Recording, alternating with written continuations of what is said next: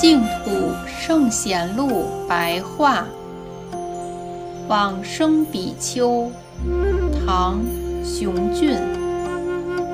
熊俊，俗姓周，四川成都人，为人能言善道，但是没有戒律和德行。曾经还俗从军，不久又出家为僧。但也颇知惭愧忏悔，平日经常持念佛名。唐代宗大历年间（公元766年至779年），突然暴毙，入于幽冥，被阎王呵斥责备，命令把他交付地狱。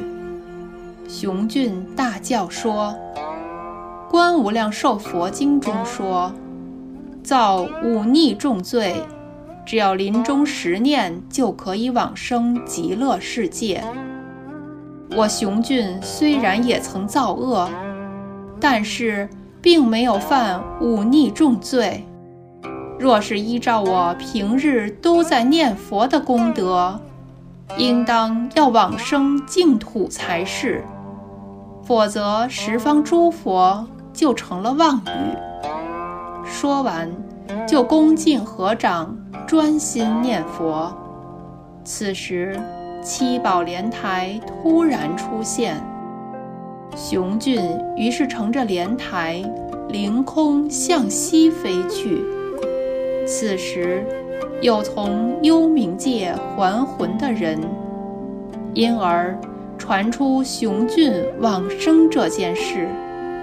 出自《宋高僧传》，佛祖统计。